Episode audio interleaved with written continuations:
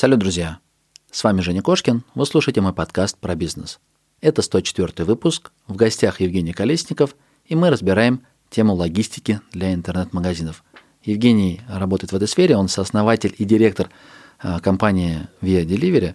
Компания занимается тем, что доставляет товары через существующие розничные сети, большущие. У них там 22 тысячи пунктов выдачи. Ну и с Евгением мы подробно проговорим как интернет-магазинам выстраивать логистику, чтобы товары доставлялись быстро, посылки терялись как можно реже, а клиенты были счастливы. Кошкин Про. Бизнес. Как открыть с нуля и прокачать. Про деньги. Как создать пассивный доход. Про время. Как не менять на деньги и работать в кайф. Как? Как? Как? Добро пожаловать в подкаст Евгения Кошкина о бизнесе в интернете. Устраивайтесь поудобнее. Будем разбираться, что работает, а что нет. Погнали! Евгений, приветствую в своем подкасте.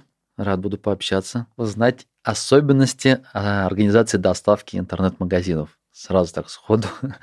Давай так, как правильно мне рассказать про компанию? Это же международная компания, а вы открыли в России представительство или нет? Да, это международная компания, но она фактически стартап. Получается, что операционную деятельность мы начали первое это в России в апреле прошлого года.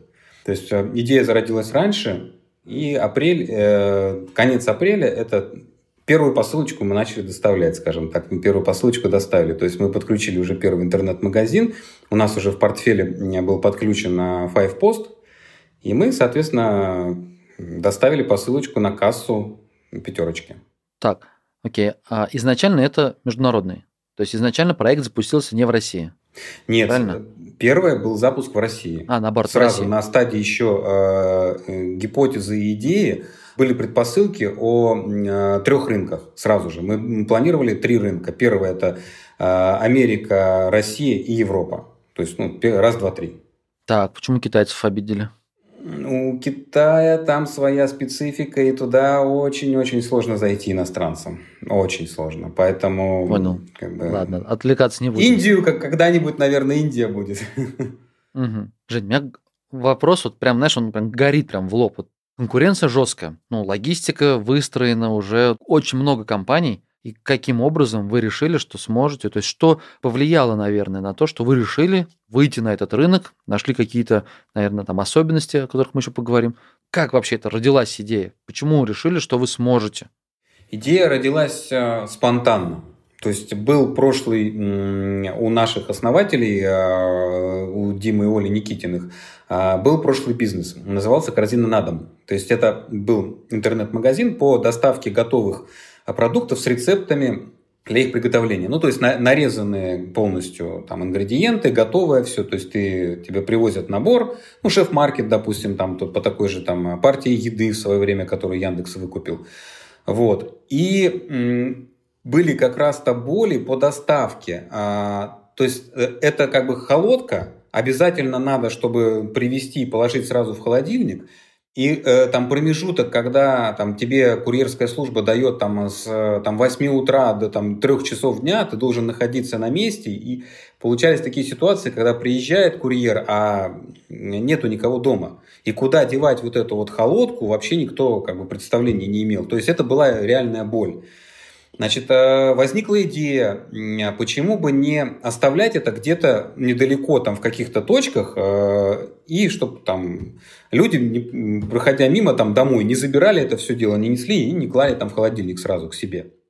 А, идея оказалась интересной, идею протестировали во Вкусвилле. Тестирование во Вкусвилле показалось как бы, очень хорошее там, восприятие рынка, первое. И второе, он показал, что клиент, приходя э, вкусвилл за нашей коробочкой с э, продуктовым набором, да, еще докупает определенное там количество товаров.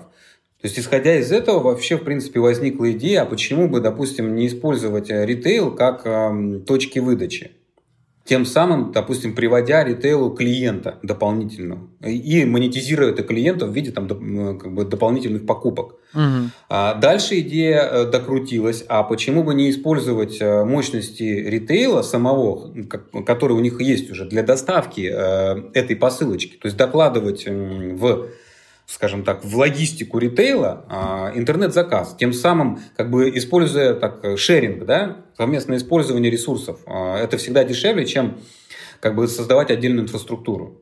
Поэтому идея изначально а, вот родилась вот ровно так. И вы, э, вы думали полностью всю свою выстраивать систему или же пользоваться уже готовыми службами?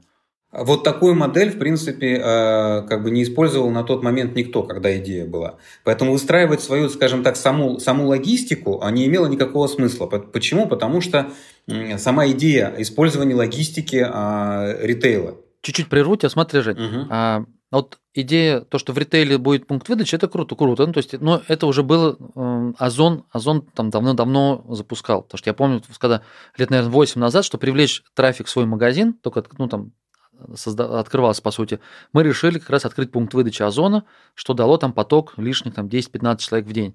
Потом есть постаматы, почти в каждом, мне кажется, крупном магазине есть постаматы, где ты можешь забрать. Это уже тоже ну, было ведь реализовано. Угу. Единственное, только если вопрос стоит холодного, ну, то есть продукт, требующий там, холодильников, наверное, или просто охлажденка, какие-то там заморозка. То есть вот для этих продуктов я понимаю нишу но ведь вы вышли сейчас, и та, та услуга, которую предлагаете, это же доставка для всех интернет-магазинов. То есть, по сути, вы идете и конкурировать со Аздеком, потом... Э, Боксбери. Боксбери, то есть и из Боксбери. То есть вы не с Пэком, потому что я ну, давно, получается, вот в розничном, на розничном uh-huh. рынке работаю. Мы работали сначала с Пэком, но это крайне неудобно. Потом, когда появился SDEC, это вроде бы вопросы э, снял. Потом еще появилось несколько разных э, экспресс-курьерских таких доставок. После перебора всех прочих равных мы пока остановились на SDEC. И вот, получается, я узнаю про вас и думаю, блин, ну а как же так? Как можно ну, то есть конкурировать с уже сформированным рынком? Если смотреть, допустим, вот э, вернуться к истокам модели, да, получается совместное использование ресурсов. Угу. Значит, э, цена, соответственно, ниже. Второе удобство. Мы говорим о чем? О том, что э, пункты выдачи, допустим, той же там пятерочки, да, или там э, Сбера, они находятся где? Как, как правило, это трафик, да, то есть это как бы проходные места там и так далее. Где находятся пункты выдачи с дека?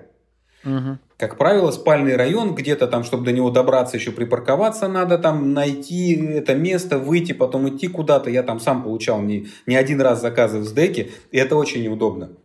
А тем более, а, ты, допустим, идешь, тебе надо купить продукты. Ты совместно там, с покупкой продуктов забираешь заказ. Я Или понял. тебе там надо получить заказ, ты докупаешь продукты. Или же, допустим, дальше, если развивать эту тему, мы ведем точно так же переговоры с заправками. Еще с Газпром нефтью, с нефтью. То есть ты едешь, заехал на заправку, заправился, забрал э, посылочку. Я понял. Вы не стали делать ставку на курьерскую доставку, да? Нет. То есть это изначально у вас есть тарифы и курьерская такая. Вы делаете ставку, наоборот, на то, что человек уже более, как знаешь, если изначально было круто, что, о, мне сейчас курьер принесет, не надо никуда ходить, то сейчас, в принципе, люди уже понимают, что с курьером немножко неудобно. Это надо все время синхронизировать по времени. Неудобно, ждать надо, выходить, тем более еще большие дворы, да. парковки. Он не может найти, проехать, попасть, пройти вахтершу или что угодно. Это потеря времени. Поэтому постаматы – это следующая итерация как раз вот в работе с интернет-магазинами. Забирать вот именно как раз в пятерочках – вы через постаматы тоже? Или это как раз тот момент, когда ты прям на кассе забираешь? И постамат, и э, касса. И постамат. То есть, допустим, у 5 пост есть сейчас предложение как э, постамат, так и касса. И они, скажем так, планируют, э, то есть, ну, вот планы у них долгосрочные, там, выйти на порядка там 20 с лишним э, тысяч э, точек выдачи. Сейчас у них 11, ну, ближе к 12 уже тысячам. Вот. Э, выйти на 22, и половина из них будут постамат.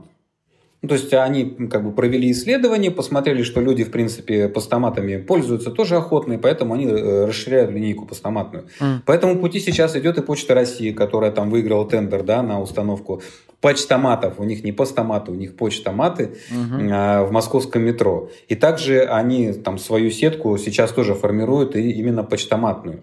Слушай, Женя, а это получается сейчас как бы как типа новый глобальный рынок вот с этими с доставками небольших там либо продуктов, либо интернет-магазинчиков, за которые крупные игроки стали бороться. Может быть, я просто это упустил момент.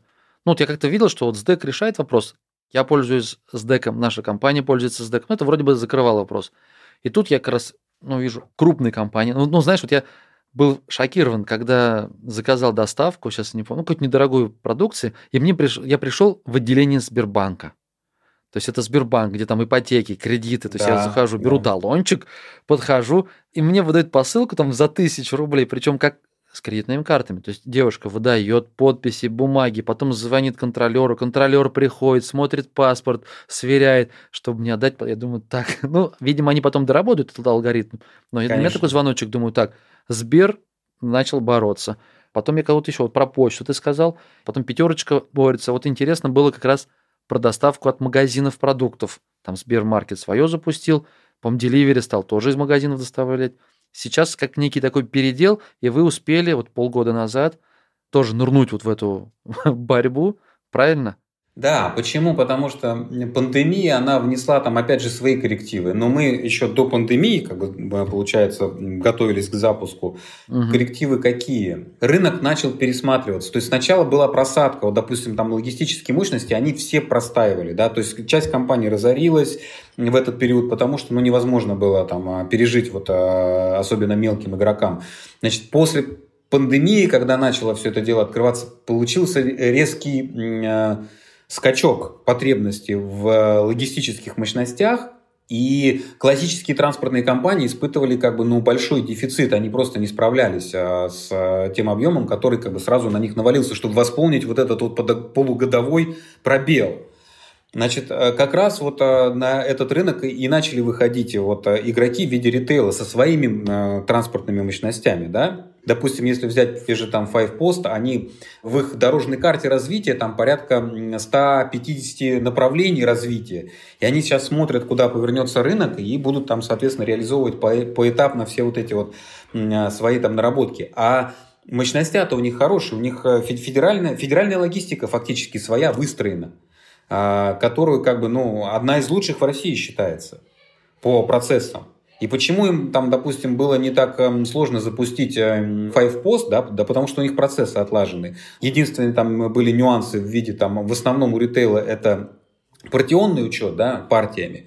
Здесь единичный учет надо было просто внедрить, как бы свои логистические процессы встроить, э, как бы, ну, соответственно, адаптировать программный продукт и вперед. Конечно, были сбои, как и у любой крупной компании на начальном этапе. Вот как ты правильно сказал по поводу Сбера, да, когда ты приходишь там получать посылочку в отделение Сбербанка, у тебя там мало того, что а, проверяют э, там кучу вот этих вот документов, так тебе еще пытаются как бы там ипотеку навязать. Э, то есть вот пришел за посылочкой, ушел с ипотекой, да, ну то есть вот как бы есть определенные перегибы на местах, но а, это не от того, что процессы неправильно заложены. А, это от того, что как бы они сбоят на стадии внедрения, как, как правило, да, в начале. У Five Post тоже были там определенные сложности, когда у тебя на кассе тоже там спрашивали кучу там всего, а по факту должны спросить только там номер заказа и код получения. У Сберлогистики такая же ситуация. Никто ничего не должен спрашивать. Просто, значит, э, приходишь в отделение Сбербанка, называешь номер на посылочке и называешь код угу. получения. Все, если она не оплачена, то есть, то есть ты еще и оплачиваешь. Угу. Ну так я активно пользуюсь интернет-магазином, я тоже заметил упрощение вот у всех интернет-магазинов. Конечно. Берем Озон, берем Wildberries. То есть, если раньше нужно было, например, паспорт показывать, сейчас уже не нужно, в принципе. Сейчас Wildberries, по фамилия и код. Все просто. Три, три цифры и фамилия. Вообще, Озон сейчас вообще ничего не требует. То есть ты приходишь в отделение там, в, в, в ПВЗ Озона, а у тебя спрашивают фамилию или номер телефона. Все, больше ничего. Вообще ничего. Угу. То есть, если мы говорим там о, опять же, там классических службах доставки, то есть то, тот же СДЭК, да, ты приди в СДЭК без паспорта.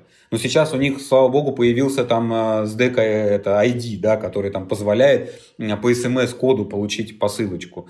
То же самое в Почте России, да, то есть вот а, как бы игроки, которые понимают и которые там находятся на острие, они прекрасно понимают, э, что там положительный клиентский опыт это наше все. Угу. В точках соприкосновения как раз-то вот э, конечного покупателя с процессом да, логистики старается облегчить э, эти точки соприкосновения. Мне еще, видишь, как раз как владельцу интернет-магазина, мне важно, чтобы клиент был доволен. И, соответственно, логистика – это вот последнее и, наверное, наибольшее, знаешь, больше впечатление оставит о тебе, как раз логистика, последнее звено. Угу. Ты можешь сколько угодно рассказывать, продавать, э, уговаривать, человек купил, а потом, если та служба, которую ты ему предложил, причем он даже, может быть, сам выбирал, но служба, если напортачат, то у него будет негатив, и этот негатив ну, все равно на тебя так или иначе переложится. может быть, случайно, но я в той компании бы не заказывал уже, где мне в Сбербанк отправили. Тем более, а для себя я не стал эту компанию выбирать. Хотя там вроде все просто, ну там простой сайт, регистрируешься. Тарифы, по-моему, такие же, как у СДЭКа. Я не помню, там сильно разницы нету. У Сберлогистики тарифы хорошие в некоторых регионах. То есть у них, допустим, там Москва, Питер, вот они немножко не конкурентные, они высокие, э, даже по отношению там с 5 пост, да, то есть, ну, не говоря уже про Озон. А некоторые регионы, у них э, до 40-50% дешевле, чем, там, допустим, у, у тех же там Five Post, или там, не говоря уже про SDEC. Угу. Ну, то есть вот... Э, Поэтому Сберлогистика, она тоже хороша. Э, все хороши в, в каких-то вещах, да, и где-то у, у кого-то нет идеального. Какие, как ты думаешь, требования нужно предъявить вот как раз службе логистики, именно интернет-магазину, чтобы выбрать?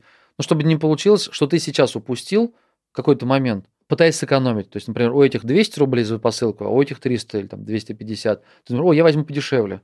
Ну, может, есть какие-то неочевидные вещи, которые я сейчас сходу, например, срок доставки, удобство, ну, не знаю, сеть одинаковая примерно, плюс-минус у всех.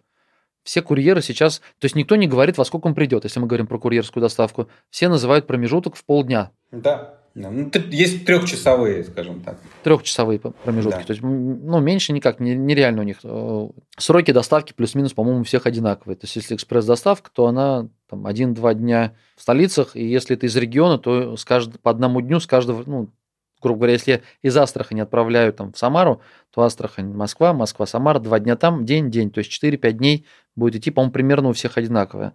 Какие еще, может быть, для интернет-магазина Значит, для интернет-магазина, конечно же, важно, вот, ну, в моем понимании, чтобы, допустим, была не одна служба доставки, да, то есть, чтобы можно было где-то перехватиться, потому что а, в какие-то периоды лежат все, да, то есть, ну, вот, э, мы знаем, что SDEC ложится, мы знаем, AML ложится, мы знаем, в принципе, как бы есть определенные пиковые э, периоды, когда не выдерживает, а, в первую очередь, IT-инфраструктура не выдерживает, вот.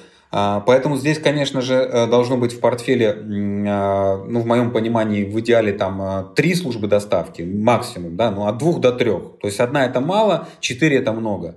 Угу. Потому что 4 уже влияет там, на процент брошенных корзин. Мы проводили такие исследования. Потому что человек просто, как бы, если у него импульсивная покупка, он начинает просто путаться в службах доставки и плюет на все это дело, закрывает и уходит.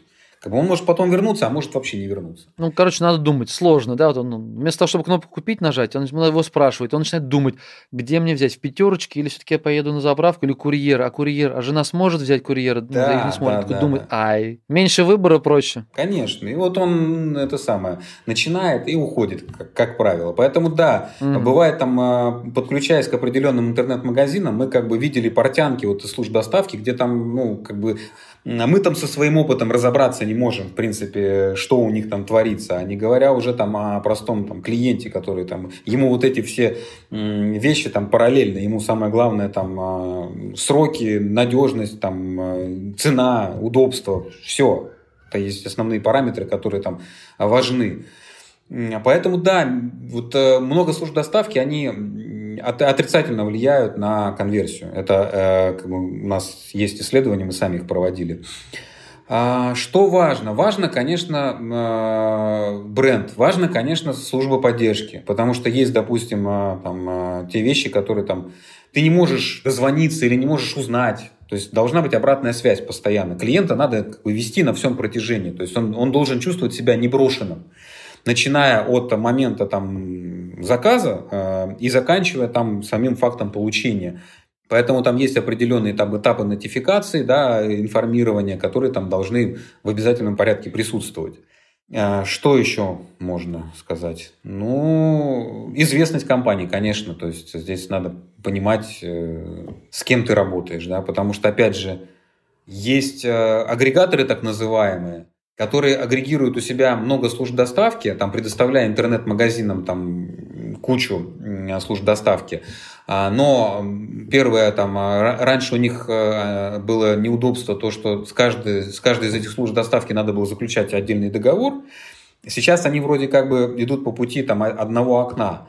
А, но если, допустим, выбирают их в качестве службы доставки, они поднимают лапки кверху в случае каких-то вопросов, да, и говорят, что это не мы, это вот они как бы накосячили, поэтому обращайтесь к ним, мы просто как бы здесь вот а, агрегировали все это дело и предоставили вам как бы единое входное окно, и все. То есть, конечно же, это конечному покупателю очень неудобно. Интернет-магазину это тоже очень неудобно.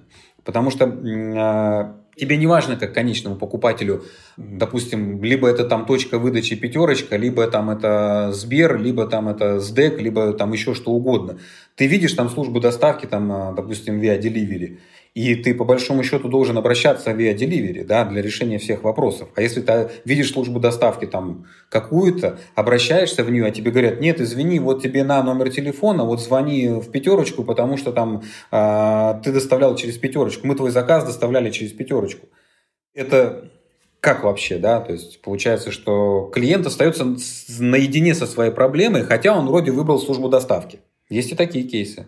Скорее, надо все-таки, опять же, собирать обратную связь. Вот опять же, так представим большое количество пунктов выдачи, и ведь действительно, в конечном счете, да, продавец той же самой пятерочки может, например, накосячить. Я не знаю, ну, вот представь, ты отдает заказ, девушка там, открывает свою посылку, а ей там продавщица просто так швырнула ее, ну, забирай. Все. Он говорит, ну нет, я хочу посмотреть, там, примерить. Он говорит, ну иди отсюда, у меня следующая очередь уже 10 человек, и останется негатив.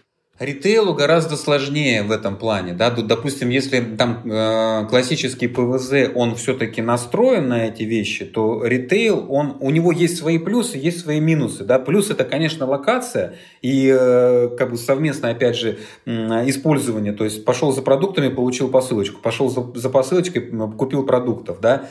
Это плюсы, огромные плюсы. Значит, плюс цена, конечно же, тоже она влияет. Есть минус определенный? Да. То есть э, здесь тебя как бы не оближут, здесь ты примерить не можешь, здесь ты посмотреть фактически не можешь. Ты можешь забрать, куда-то отойти, где-то чего-то вскрыть, посмотреть, но не факт, что у тебя опять же примут претензии. Ты опять должен будешь обратиться уже в магазин. Да, как бы, конечно же, вызовут, составят акт, если там какой-то бой там и так далее, то есть что-то разбилось или сломалось. И этот процесс тоже отлажен. Но здесь, конечно же, нельзя говорить о таком вот э, прям удобстве вот именно этого процесса. Ну, я понял. Нет универсальных решений, решений, к сожалению, пока на рынке. Скажи, пожалуйста, вот вы запустились в этой сфере, вы видите развитие интернет-торговли, именно количество интернет-магазинов? То есть вас не пугает, что уходит все в маркетплейсы, там Wildberries, Озон, Market, они между собой борются, забирают рынок, но тем не менее ну, вал продаж уходит туда. И предприниматели, они опасаются, во-первых, за свои интернет-магазины. Ну вот мы, опять же, общаемся с ребятами. Есть сфера, например, моя сфера, это профессиональная фототехника. Здесь я пока Wildberries не сильно боюсь. Ну, потому что очень сложные консультации, люди долго выбирают. Но в большинстве своем магазины так или иначе стараются присутствовать уже на маркетплейсах, как один из каналов продаж. И мне интересно ваше мнение, вот сооснователей компании, как дальше пойдет вот развитие? Будет ли увеличиваться количество интернет-магазинов или все же уйдет в сторону крупных маркетплейсов?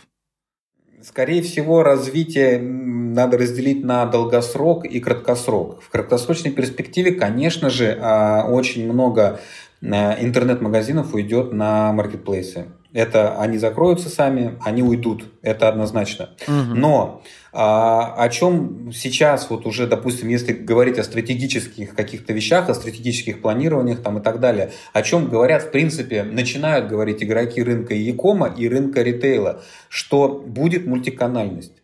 Нельзя сосредотачиваться сейчас на одном канале. Будет, и она, как бы, вот, опыт и практика показывают, вот сейчас последние полгода, да, очень сильно развиваются мультиканальные вот, э, вот эти все истории. И они в дальнейшем будут развиваться. Значит, э, поэтому мы своим интернет-магазинам советуем всегда именно развивать у себя мультиканальные там, продажи.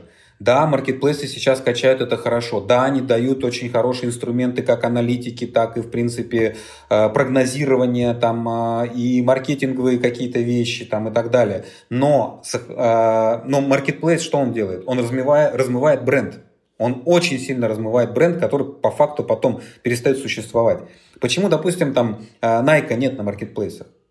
Почему уходят, опять же, бренды, которые там, а, ну, как бы известные, они а, уходят с маркетплейсов? Потому что вот эта тенденция, она очень ярко сейчас выражена. Нету там, допустим, э, какого-то бренда есть там Wildberries, есть Озон, есть там Alibaba, да, есть еще кто-то, а самого бренда нет. Поэтому кто заботится о своей именно брендовости, о своей, скажем так, перспективе долгосрочной, тот однозначно будет использовать мультиканальные вещи и развивать в том числе как бы и свой интернет-магазин, и свои каналы продаж отдельные от маркетплейса.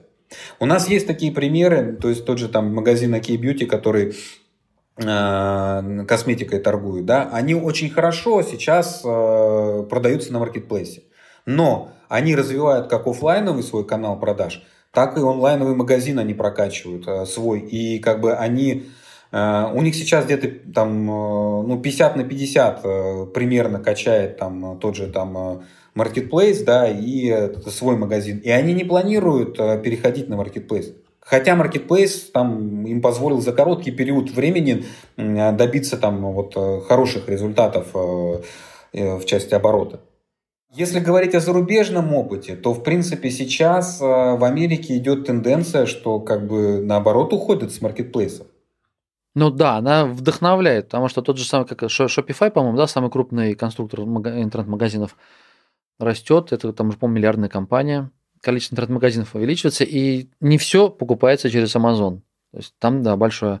А у нас, наоборот, сейчас получается по количеству продаж. То есть я вижу, как растут точки выдачи Wildberries, сколько их там ну, в каждых регионах ну, открывается, люди, которые ходят. Ну, ты, опять же, ты живешь э, в социуме, общаешься с людьми, ты видишь, что все больше и больше покупок совершается.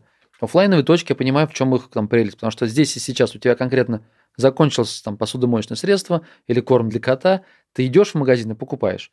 Так что элементарно даже планирование закупок продуктов – мы у себя в семье пока не настроим. Хотя удобно, вместо того, чтобы идти там в ленту или угу. что там, в метро, на неделю сразу набросаешь корзину, и сейчас, сейчас в каждом магазине бегают эти человечки, там Сбердоставка, которые собирают в корзину еду и относят. Это удобно. Но ты все время как-то забываешь, не перестроился.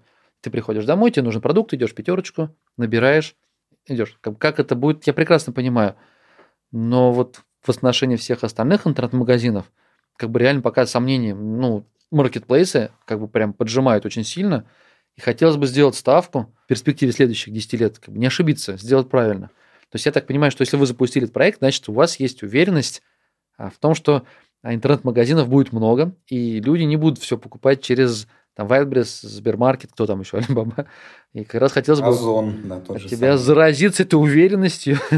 Может быть, какие-то факты узнать, которых я не знаю. Потому что мы тоже делаем ставку на свой канал. Мы не идем на маркетплейсы по той причине, что я там обезличен. Я не могу конкурировать именно качеством, обслуживанием, звонками, поддержкой, до продажи, э, что угодно. То есть я там просто, вот она коробка, на ней там артикул, и все. Кто дешевле сделал, у того купили. Наименование, и все. Есть наименование, ассоциация с маркетплейсом. Wildberries, Озон, да, Яндекс, Маркет, там, все. Больше нет. Не, тебя не существует да. как, как производителя, как, допустим, там, какого-то э, эксперта, какого-то там, ну, вообще. То есть вообще, если говорить о, о там, долгосрочной перспективе, то краткосрок, я не знаю, сколько он будет, 2, 3, 4, 5 лет, да, но вот, конечно, будет отток э, интернет-магазинов и их э, фактическая гибель на маркетплейсы. Потом тренд развернется, и в любом случае как бы с маркетплейсов начнут уходить. Но вообще есть такая теория, что в принципе самый как бы в долгосрочной перспективе э, самый будет трендовый это D2C вообще в принципе. То есть э, убрать все промежуточные звенья, убрать все вот эти вот вещи и напрямую от производителя к клиенту, к конечному потребителю. Все. То есть вот это самая короткая цепочка поставок, да, самая дешевая, у ней, в ней отсутствуют промежуточные вот эти звенья, всякие там и так далее. Вот это как бы вот э, сейчас тоже начинают уже об этом говорить. Но это же как раз и через путь через маркетплейс, Женя, это же как раз вот то, что сейчас говоришь, это путь через маркетплейс, потому что у них сейчас, сейчас, сейчас издержки минимальные. Сейчас вот, если раньше, я сейчас не помню, 25-30, может быть, процентов были, ну, маржа, которую собирали. Ну, может быть, меньше, но точно больше моей. У меня, например, фототехники, по-моему, там 16, 17, 18, где-то так, наверное. Ну, еще минус скидки. Ладно, не про это. Ну, короче, я не мог даже примерно представить, что я могу пойти там, на зону Wildberries, там большие комиссии. Сейчас я как последний раз я смотрел, может быть, может, пару месяцев назад, там до 6 или до 8 процентов упала комиссия. То есть, в принципе, От 6 до 15. Заплатить за этот канал ты можешь. Ну, потому что они на себя возьмут логистику, этот, э, расчетно-кассовое обслуживание, взаимоотношения с пользователем, все полностью возьмут на себя. Ты только со склада только отгружаем. Хранение, палетами. упаковка. Да, да, да, да, да. Поэтому как раз вот он от производителя напрямую клиенту? Это не напрямую, это опять же через marketplace, который тоже они хочет, посредники. хочет они... жить, да, абсолютно верно. А здесь же разговор. Это мы говорим уже о B2C, да? Это как раз-то бизнес для конечного потребителя. А здесь мы говорим производитель для конечного потребителя. То есть этот э, теория и тренд, они только начинаются. Как будто я был э, в июне месяце э, на там, неделе ритейла, да, а потом в, в начале сентября был на New Retail, да, а, и в принципе об этом говорят, что по большому счету а, будет D2C. В какой перспективе? Это, наверное, скорее всего, вообще долгосрочная перспектива. Потому что она действительно убирает вот эти все промежуточные звенья. Остается просто как бы производитель и конечный потребитель. И э, процесс доставки просто как бы транспортировки груза от одного к другому, минуя все вот эти вот промежуточные звенья которые тоже хотят есть, которые тоже хотят комиссию. Почему это сейчас не стреляет? Да потому что, в принципе, э, ну, в моем понимании, это чисто мое сугубое э, мнение, что э, производитель пока не может достучаться до конечного потребителя. То есть у него нет на это ресурсов. Ресурсы есть у маркетплейса, ресурсы есть у ритейла. Они могут себе позволить, скажем так, эм, приблизить производителя к конечному Э, потребителю, беря за это комиссию свою. Когда вот производитель научится сразу контактировать со своим конечным пользователем, то есть вот эти все вещи, э, они просто станут не нужны. Так, у меня очень важный вопрос. Это, наверное, боль и страх. А кто несет ответственность за посылку?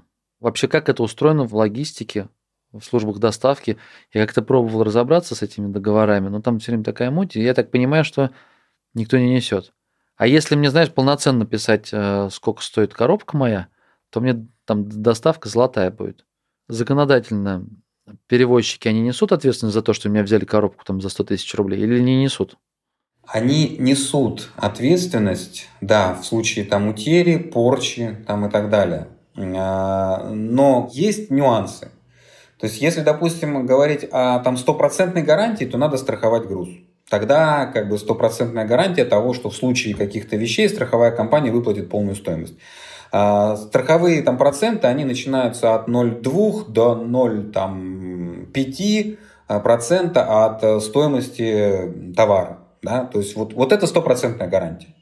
Там уже как бы без вариантов. По-моему, дороже, не ноль. Я не помню, по-моему, с DEX 1%. Ну, с нас не, хотел брать. Не, сейчас такие рыночные 0,2% Меньше? сейчас. 0,2-0,5. Вот в этом промежутке как бы нижний я слышал 0,2, верхний там где-то 0,5, может быть 0,7 есть у кого-то, но это уже не рынок. Угу. То есть рынок а, вот в пределах от 0,2 до 0,5. То есть вот в этих пределах э, колеблется как раз страхование груза. Ну, допустим, 5 э, пост дает страхование груза там 0,5%. То есть от стоимости.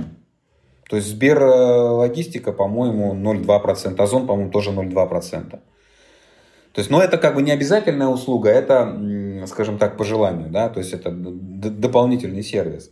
Что касается, допустим, э, нас, мы берем на себя как бы обязательства. То есть, если происходит утеря и порча, мы даже не ждем разбирательства там, со стороны там, а, Five Post да, или там, Сберлогистики, у которой там, на эти процессы заложено очень много времени. Мы, в принципе, возмещаем а, стоимость э, как бы, товара интернет-магазину, потому что понимаем, что для них это важно. Понимаем, что это, опять же, имидж. Э, клиента. А, понимаем вот э, все эти вещи, поэтому идем на вот такие как бы осознанные риски. Так, давай сначала еще раз со страховкой. Я попробую разобраться. То есть получается, если я не страхую, то никакой ответственности служба доставки на себя не берет. Она берет. Она берет, но, как правило, а, до каких-то, до, стоимости, там, допустим, посылки до там, стольки-то рублей. То есть она возместит. То есть это как бы а, часто прописывают в договоре и говорят, что если мы утеряли твою посылочку стоимостью там, 5000 рублей, а, мы тебе возместим. Если как бы она не застрахована даже. Если как бы свыше 5000 угу. рублей, то мы ничего, в принципе, не возмещаем или возместим тебе 5000 рублей. Ну, в СДЭКе стоит только тебе указать стоимость товара, тебе сразу же там наценка, вот эта страховка какая-то там премия. Автоматом, да, да. Поэтому это тоже делается автоматом. Да, как только ты э, как бы указываешь стоимость товара, тебе как бы сразу сразу на, на, на, насчитывают вот эти вот а, проценты за а, страховку. Угу. Потому что как бы ну вешать на себя эта страховая э, логистика не хочет в любом случае не хочет. Слушай, но это не уголовная ответственность. Дорогой продукт, его же кто-то своровал, ну из из кладовщиков. То есть я дал посылку, в ней фотоаппарат за там 250 тысяч рублей. Он где-то ехал, и посылка не приехала. То есть ее физически не выдали. Значит, кто-то ее своровал же, получается. Куда есть камера, есть да. все можно просмотреть. Угу. То есть это же уголовная ответственность должна быть, что кто-то украл или нет. Или я не могу уголовно делать завести. Доказать надо, что кто-то украл, да. То есть здесь, ну, а, а вот сейчас, допустим, транспортные компании, они действительно разбираются с каждым случаем таким индивидуально. То есть вот у нас, я скажу свой опыт, да. То есть у нас, а, допустим, чтобы посылка действительно потерялась, ну, таких случаев там единицы вообще. Вот там вообще мизер они, как правило, а, где-то сбой какой-то или что-то происходит, и они теряются. Они теряются программно, не физически. Потом они находятся, как правило, где-то через месяц нам могут найти там эту посылочку, через два месяца даже могут найти, привести ее обратно. Понятно, что как бы клиент уже, ну, а, мы ему уже компенсировали и выплатили, да, но они находятся. А так, чтобы безвозвратно, ну, это вообще очень, очень там единичный редкий случай. Бывают повреждения? Да, бывают. Но чтобы она прям вообще пропала? Не, ну вот у меня конкретно П, конкретно взял две посылки, там, не помню, нас сколько там тысяч на сто, наверное, все это с документами задекларировали, привезли, говорит, нас только одна, вторую потеряли. Ну вот все, ну нет у нас. Ну, по идее, должны возместить. Вот самое забавное, конечно, почта, которая там тебе раз сахар, например, вместо телефонов. То есть ты открываешь телефон, по граммовке все одинаково, прям четенько, все 414 грамм, мы даже на видео все это снимаем. А, ну, короче, там сахар у тебя лежит по весу, понимаешь? Да. А, ну, короче, здесь такой рынок. То есть уголовной ответственности нет, никто не жулик, просто вот сложно, да. Не повезло тебе. Если не страховать, то это все сложно. То есть, как бы нам, допустим, проще, чем там имидж свой попортить, нам проще заплатить, да, компенсировать все это дело, там разобраться. Кому-то не проще. Каждый сам выбирает свою стратегию. Короче, страховать либо через вас. Ну, я посмотрю ваши условия, мне интересно. Я не знаю, может быть, действительно вы такие добрые, порядочные, честные, что вы готовы потерявшуюся коробку на 200 тысяч рублей потом возместить. Давай посмотрим. Да, интересно. Ну, вот а еще опять же, если ты не, выходишь на маркетплейс и не хочешь, да, вот, а, то есть мы, получается, у нас же есть, угу. у нас Озон подключен, поэтому мы, в принципе, а, в ПВЗ Озона точно так же доставляем интернет-магазины. Даже не находясь там на маркетплейсе. Ты получаешь инфраструктуру Озона. А, ну как точка выдачи. Да, как, логи... как логистику и точку выдачи, да. Он выбирает, получается, например, ну, условно говоря, у вас же есть интеграция, правильно? У всех, да, у всех как бы, топовых. Я просто... У нас все вручную, ну, так как не у всех, наверное, так мало заказов, как у меня. А, то есть интеграция вручную, чтобы человек клик-клик-клик, и все поехало само, как, ну, условно, как ты на Wildberries оформляешь заказ. Примерно так же можно реализовать со, со всеми основными, правильно? Да, конечно. Ну, вот, э, ваша, Боксбери, Сбер, то есть у всех есть интеграция для сайта. Да. Так, окей. Так получается, я, смотри, выбрать должен сначала via Delivery, и только уже в нем я выбираю, например, вот она пятерочка, а вот пункт озона, с которого я могу забрать свой товар. Или я прям выбираю ну, пункт озона, просто он ну, через вас, там, как где-то в скобках указано. Нет, ты выбираешь э, via delivery, да, у тебя высвечивается и там уже адреса карта ваши. или список, да, и тыкаешь, куда тебе вот. Ну понятно, там будет просто много-много адресов да, тех, с кем да, вы да, работаете. Да, да, да. Ясно. А расчетный кассовое обслуживание вы предлагаете, нет? Да. У нас есть э, оплата по нашей ссылке, э, как бы мы их варим. У нас есть э, оплата в точке получения, но не у всех партнеров. Допустим, там пятерка, Сбер, Сбер дают оплату. Допустим, Озон в связи с тем, что специфика у нас как бы взаимодействие между ними не получается, как бы нам, чтобы можно было оплатить в точке, от точки Озона. Пока. То есть мы этот вопрос тоже решаем. А сколько расходы? Не знаешь, у вас какие тарифы на расчетно-кассовое обслуживание? У нас получается эквайринг 2,6%. Нал и безнал. Разные комиссии. Нал и безнал. То есть, опять же, если ты оплатишь картой, у тебя одна комиссия. Если ты оплачиваешь э, э, наличкой, то другая комиссия. Как правило, наличкой всегда дешевле. То есть наличка где-то 1,7-1,8%, да, то есть а, а безнал может быть э, и 2,8, и как бы 2,4, 2,6, вот в таких пределах. Ну, короче, меньше 3% РКО. Ну, меньше давай так, прям, я хочу отправить iPhone, условно, не iPhone, у меня фотоаппараты. Угу. Хорошо, фотоаппарат. Отправляю за 200 тысяч рублей человеку. Он понимает, что может прийти и расплатиться в пункте выдачи. Вы за 3%, там, ну, меньше 3%, с него возьмете деньги, он расплатился, забрал свою коробку, получил пакет документов. Правильно? Вы ему чек отдаете или нет? Да, да, конечно. Или чек от меня должен идти?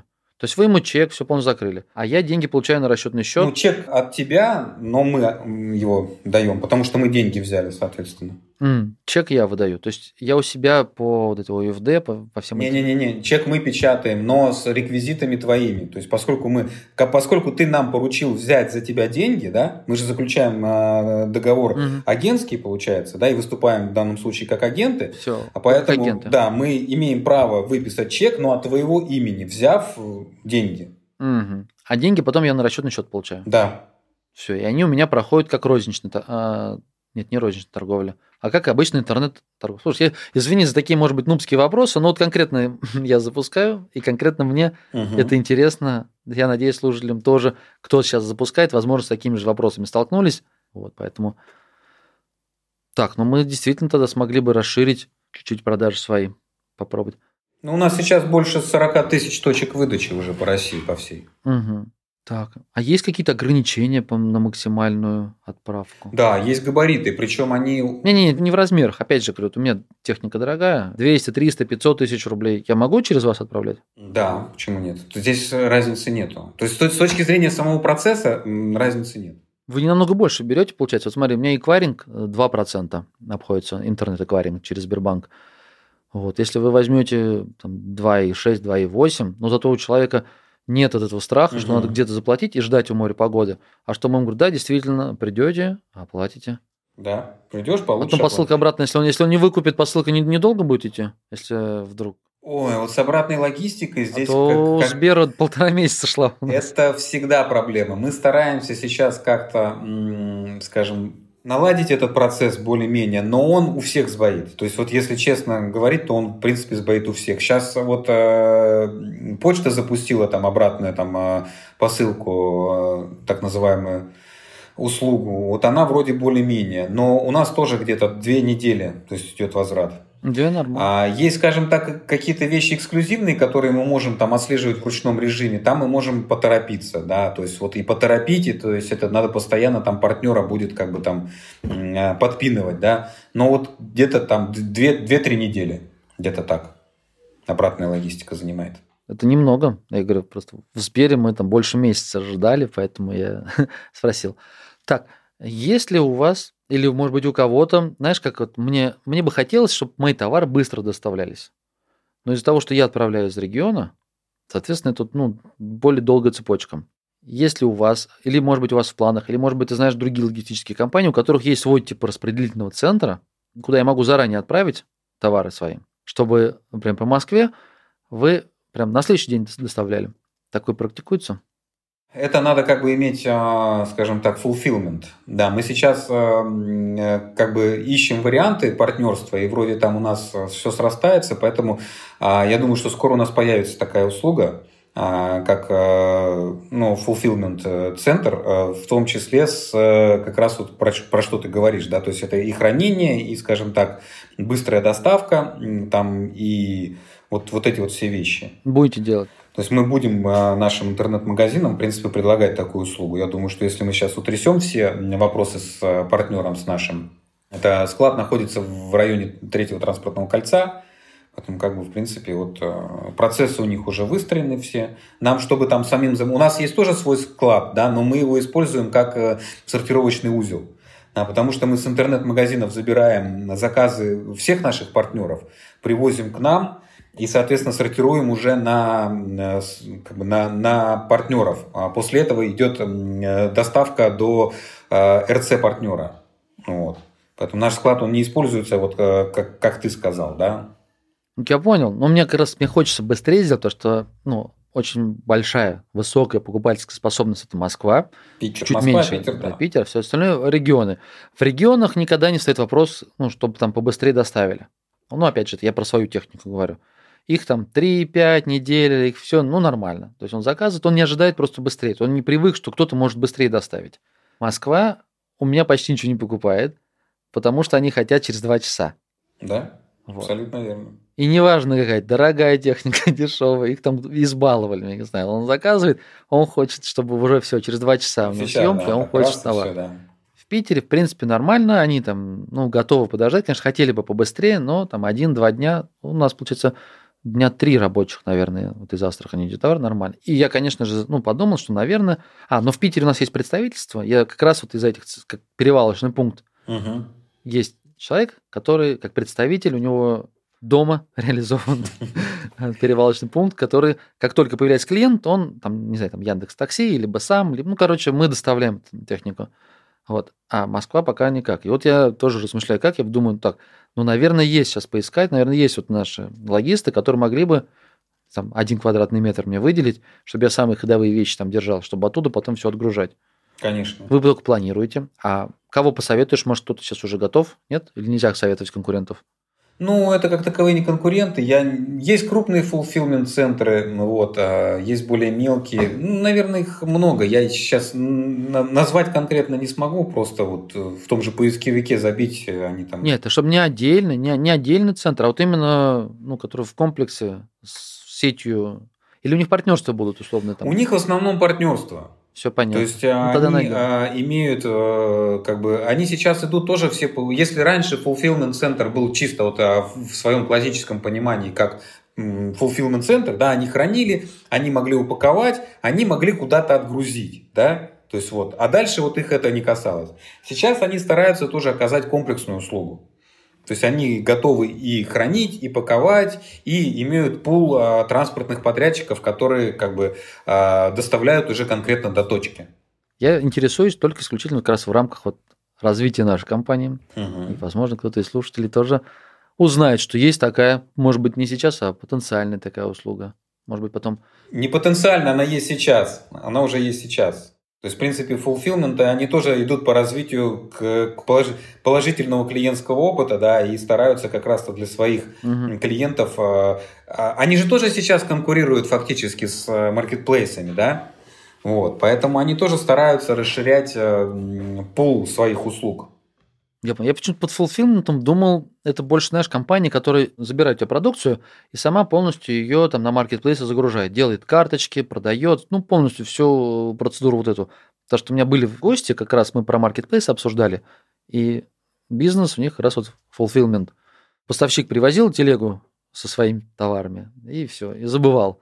А те целиком полностью уже на маркетплейсе Это одна из э, направляющих. То есть она сейчас качает реально, потому что у маркетплейса есть тоже определенные свои требования. И тот же там, допустим, поставщик, э, ему как бы, чтобы заморачиваться вот этими вещами, да, он отдает это на аутсорс э, тому же фулфилменту. И фулфилмент уже зная, как бы, да, требования того же маркетплейса, подгоняет все эти вещи и, соответственно, отвозит на маркетплейс. Да, это, это одна из составляющих э, сервиса фулфилмента. Ясно. Женя, а сколько сейчас у вас клиентов? Тысячи это или сотни пока? Нет, пока это сотни. А какое количество отправок у них в среднем? То есть с кем вы работаете, ваш, ну, портрет вашей аудитории? 5 отправок в день, 10 отправок, 100? А, Ну, у нас как бы э, разношерстная категория. В принципе, э, от, я скажу так, от 5 до 250. Вот так вот даже. Да, в этих пределах. Маленькие есть, нет? Там две отправки в неделю, нет? Маленькие есть совсем, которые отгружают, там, допустим, раз в неделю отгружают по 3-4 заказа. Есть и такие, в принципе, да. И как бы они, они специально копят заказы, ну, потому что забор, в принципе, для них э, всегда платный, да, и мы тоже приезжаем, мы с них берем денежки, поэтому они копят, собирают и там, допустим, раз в неделю там отгружают все это дело. А у вас в городах есть ну, как склады, центры, куда отвозить надо в каждом городе? Или партнерские есть пункты приемки? Или только забор ваш личный? Нет, у нас забор сейчас Москва, то есть, ну, мы, поскольку там основной все-таки товар идет с Москвы, да, и в регионы, угу. а, по регионам мы работаем а, по партнерской схеме. То есть, у нас, в принципе, Сбер, Логистика и Озон, они могут э, забирать э, с регионов. Не со всех, но с, как бы с регионов могут забирать. У вас на сайте смотреть, кто, кто работает? Какие регионы? Ну, откуда я могу отправлять технику? Нет, это мы индивидуально предоставляем, потому что там так, портяночка такая вот mm. хорошая. Ну, в целом, из всех основных регионов России вы можете забирать и доставлять, правильно? То есть... Да, но, опять же, не всеми партнерами. То есть 5 пост не, не дает такой, как бы, у 5 пост сейчас только Москва и Санкт-Петербург. У Озона и у Сберлогистики, да, у них э, основные регионы присутствуют. То есть, если вот взять так, вот где-то порядка 100 городов по России. Так, я понял.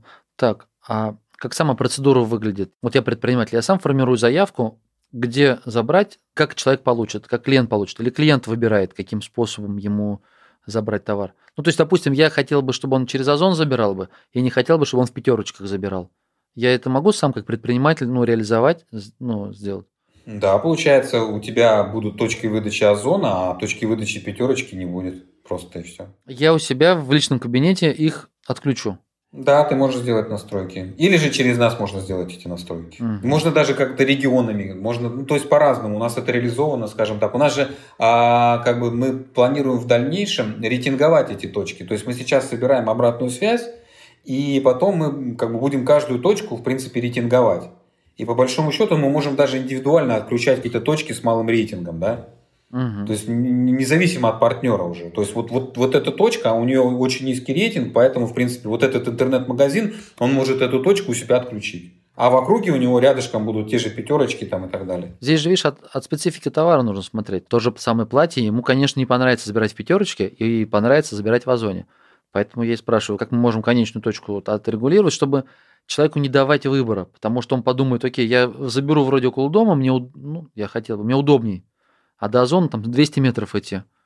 А мы понимаем, что, ну, я бы не хотел, чтобы он там фотоаппарат забирал, ему там не проверить, не открыть, ну, неудобно. Поэтому, да, мы можем отключить пятерочку, да, и оставить озон. Угу. Так, а курьерская доставка возможна с э, кассовым аппаратом или нет? На данный момент курьерская доставка у нас невозможна. То есть у нас чисто технические пока сложности. Ну, это как не сложности, это как э, ресурсов э, всегда не хватает. Да? Поэтому IT-ресурс у нас сейчас нацелен больше на как бы Америку, поскольку у нас там э, активный запуск идет нас. И получается, мы модуль курьерской доставки пока еще не до конца доделали. То есть в ближайшие там 2-3 недели мы его, соответственно, доделаем. И у нас появится курьерская доставка Озона и курьерская доставка Сберлогистики. Ясненько. Так, а, наверное, еще про уведомления хотел спросить. Вы реализовали полностью весь цикл, чтобы вот человека... А он заказал, например, ему сразу же, вот вам да. ваш товар здесь-то, здесь-то, здесь там смс-очками, ну, то есть вот сопровождает. Потому что я заметил, разные курьерские службы по-разному ну, решили этот вопрос. Кто-то просто трекинг присылает, а кто-то действительно там смс-очками завтра придет курьер, все, ждите курьера. Кто-то там тебе через Телеграм или через Контакт. Ну, Телеграм нет, Телеграм не позволяет реализовать. Это же, опять же, а, смс-уведомление. Почему это, опять же, э, вариации? Потому что смс-уведомление, оно очень дорогое, фактически. Поэтому все стараются удешевить а, вот э, эту ну, конечно. услугу. Да? И, допустим, там тот же Вайбер, он позволяет это делать там, ну, за какие-то там вменяемые деньги. Тот же контакт тоже позволяет делать это за вменяемые деньги. Электронная почта, ну, как бы это вообще бесплатно. Но, как правило, самый удобный способ это, конечно же, смс-информирование. Поэтому все ищут разумный компромисс. Допустим, тот же там Сдеко или, или Боксбери, да, они сначала тебе отправляют там ВКонтакте и Вайбере, да, и дублируют на электронным письмом. Если как бы у тебя нет открытия там, то они тебе после этого только отправляют смс. Ну, потому что э, кто, кто, Тиньков в свое время, или я не помню, кто хотел э, подать антимонопольщикам и подать в суд на как раз-то вот... Тиньков, Тиньков, что я писал, читал про это. Да, да, много, Тиньков Много там что-то. Ну, потому Говорит, что много миллиардов они платят этим компаниям. Невменяемые деньги, да, это реально невменяемые деньги. То есть, ну, за смс-информирование это просто невменяемые деньги. Ну, 3 рубля, по-моему. Вот Мы сейчас у себя хотим настроить, вот тоже, говорю, все инструменты, которые есть, я хочу себя применить. Настроить информирование, человек сдает в ремонт, получает обратную технику, что все вот эти этапы, все, ваша техника отремонтирована, можете забирать, там 3, 3 что ли, рубля. Да, да, да. То есть там вот 2,6, 2,8 мы, мы платим сейчас. Мгм. Ну, то есть мы какой-то там тариф тоже это самое. Мы, мы долго работали над этим, там выбирали разных провайдеров, а, выбирали разные тарифные планы. То есть они же тоже там есть э, с абонентской платой, но цена ниже, без абонентской платы, но цена выше за каждое смс там уведомление. И ты уже начинаешь смотреть, что тебе выгоднее в зависимости от объема. Ясненько. Ну, я думаю, надо просто попробовать ваш сервис. Поэтому я думаю, давай, наверное, заканчивать этот выпуск. Для себя я, в принципе, все узнал, все, как работает логистика у вас. А Вообще, в целом, какие-то интересные идеи по организации доставки для интернет-магазинов. Я надеюсь, что и моим слушателям это было тоже интересно. Кто будет запускать, пишите комментарии, спрашивайте. Если вдруг что-то мы не узнали, я еще смогу обратиться к Евгению, он расскажет какие-то вопросы. Да, конечно. Так, все, будем развивать интернет-торговлю. Обратную связь тоже можно дать, да, и посмотреть, что у кого-то свое видение есть. Может быть, те вещи, которые мы сказали, их можно сделать гораздо лучше, чем э, мы сейчас там обговорили, да. Удачи тебе в развитии проекта. Спасибо тебе, Жень, за выпуск. Спасибо большое. Интересное дело, потому что, говорю, я не знаю, откуда вы набрали столько, взяли столько энергии. Вот на самый конкурентный, мне кажется, рынок пойти, где такие киты. Борются. Удачи, Да. здорово. Спасибо большое. Тебе тоже развития хорошего и продвижения во всех твоих направлениях. Спасибо. Чтоб, э, как бы удовольствие было и качало.